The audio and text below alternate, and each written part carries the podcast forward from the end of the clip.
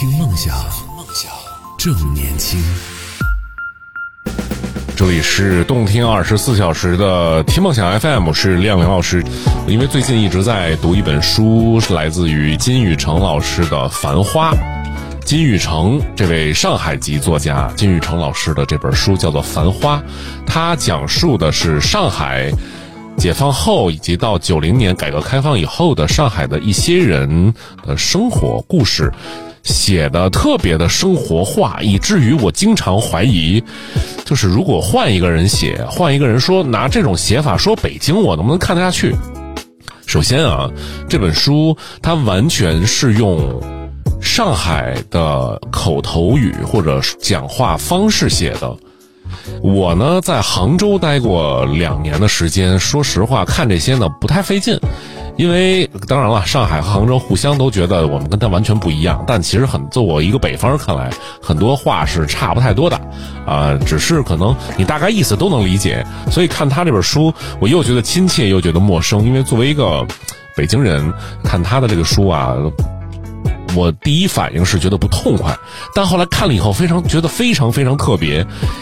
就是一般我们看书，比如说两个人物或者三个人物对话，格式大概都是，比如说阿南说：“今天你晚上能不能直播呀？”句号换行，那梁老师说：“我能直播，这不是马上赶回家吗？”句号下边阿南说：“不要太辛苦，辛苦的话可以今天怎么怎么着，对吧？”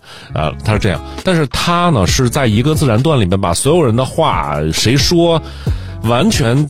直接给你铺下来，它没有一个什么冒号、双引号的这种写法，但是不妨碍你读，反而让你让我感受到吧，就是就是南方人说话快且轻，以及语流的那种不同。北方人说话，他一定是主谓宾，甚至呢，就是一定要就是把这个句的整体表达意思说完，哪怕很简略。我觉得南方人特别愿意省略，他不是那种年字连音的省略，而是只提两个字，甚至呢，他用反问更多，就是这种说法，觉得特别有意思。看看一开始看真的不太习惯，后来看多了以后呢，由于他把所有的话都放在一个自然段里，你迅速的就能在脑海中构建出这三个人或者两个人说话的时候的心态、语境，而且很多时候，为什么这本书叫《繁花》？我一开始不太理解，现在看了将近一半的时候，现在将近一半的时候，我就懂了，因为他写的他都是写的。比如一二三四五六章，他第一章可能是写的这几个年轻人啊，他他就是他成人以后的一些事情、生活、谈吐啊，人与人之间的关系。然后他第二章就会想写这几个年轻人他们孩童时代是什么样的。孩童时代的这些人，又是刚解放的上海，就所虽然生活没有那么富裕，甚至很多人还走在这个这个积贫线上，但是呢，就感觉到孩子的那种天天然、那种纯真、天真、可爱，也有当地的这个当地小朋友他的自己的那种生活状态。然后一转画面，还是这几个人，他就完全和上一章完全不搭，他就写了这个人成年以后的一些生活，你就会觉得所谓繁花。有些话没说出来，就是繁花之后就是就是枯枯萎败落。人，你说什么时候他是最繁花的时代呢？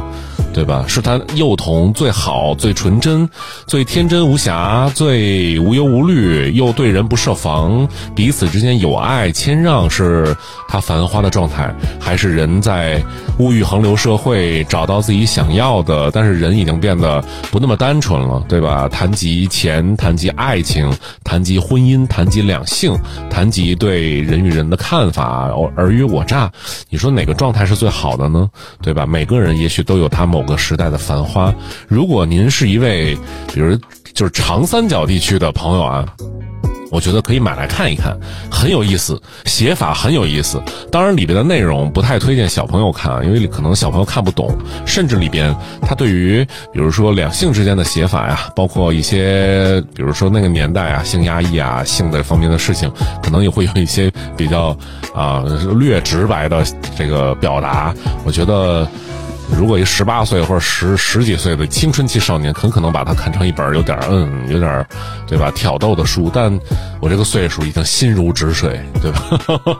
啊，我这个岁数的人在看这些的时候，你知道他写的性不是性，往往写的都是压抑，写写的都是有些无法言说的，他的一些无奈，又写的一些自己的释放。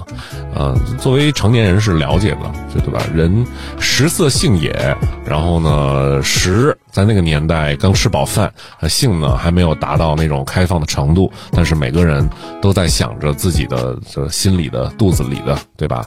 那些事情，觉得《繁花》是一个我经常想起来啊，觉得他我虽然不能从这书里边获得太多知识，但我总是在，因为我是同好几好几本书同同时看。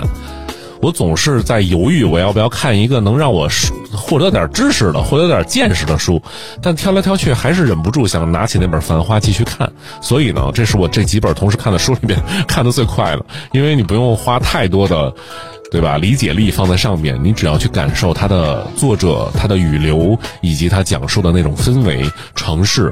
虽然。呃，我生在北京，而且又是个九零后，但我听我父辈讲他们年轻或者小的时候，那个时候的中国的一些，比如孩儿、孩童之间玩的东西，我发现南北差不太多，但吃啊，包括生活习惯啊，差很多。有的时候看金宇成这个那个年代的人讲一讲。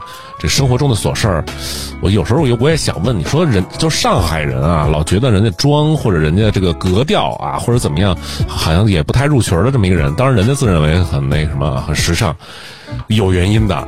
对吧？五零年、六零年，人家要对吧？要跳舞，要喝咖啡，要吃巧克力，要看各种电影，要怎么着？他们因为在海边啊，他接触这种东西接触的方便，接触的多，而且在解放之前，人家就是世界之都嘛。里边的人经常说，我们曾经，我们这个应该是要跟世界同步的，如何如何。所以北方人，我现在想想，我我爷爷或者说我爸爸妈妈那个年代，大家对吧？吃的喝的跟上海人完全不一样，但是玩到一些事情的时候，比如都爱买那个烟盒里边的洋画，就是画的彩画片，然后在地上摔，谁摔赢了就拿走。而且我发现现啊，这个自古以来商家促销手段就那么俩。那会儿是买香烟，香烟里边会有那种彩画，彩画呢会成套，比如说你买多少那个香烟啊，里边那盒里边有一百零八将水浒。你现在换到小浣熊干脆面不是一样的吗？我那个年代就是都是为了促销啊。那会儿还有什么什么杨家将多少将，然后后来这个这这小小小浣熊干脆里面出了三国啊，是吧？就反正差不太多，嗯，所以你看这个虽然地域不一样，但是呢。就是怎么说呢？就是文化是有相通的，可能那个时候的集体记忆比较雷同，比较相似。但我看未来啊，就是未来的世界啊，等二零后、三零后出现了，等有一天他们老了，可能坐在一起能够共同聊的事情真的不多，因为这个时候世界已经变得多元了，大家的选择也变得多了。现在我发现零零后、一零后的小朋友坐在一起聊，可能已经有很多事情能聊不到一块去了，对吧？看的东西也不太一样，所以。也不知道是幸运还是不幸。当我跟天南海北的朋友坐在一起聊以前看的东西，啊，其实北方真的是一片儿，对吧？无论是东北的，还是西北的，或者说是的沿海山东周边的，一提起一些北方的小品啊，北方的一些相声笑话啊，或者小时候玩的东西啊，都知道，啊，然后跟南方朋友一聊呢，发现他们在一块儿也能聊，就拿这个。饮料这事儿来说吧，北方的小朋友喝的都叫做高乐高。我到杭州的时候，我也看到同样的饮品，然后别人说，哎，然后我，哎，我说这个味儿不错，这有点像高乐高的味道。人家说什么是高乐高？啊，我说高乐高你没喝过吗？然后说哦，这个这叫阿华田呢。哦，我觉得就是名字不一样，但是可能配方是差不多的，对吧？啊，炭烧悠悠自己说高乐高真吃不起啊！您到底是北方南方的呀？听梦想 FM 也在说。不是高乐高，我们也吃不起，对吧？那会儿还还怎么着？还泡着牛奶喝。我我我小时候我哪有那么多牛奶能就着他喝呀？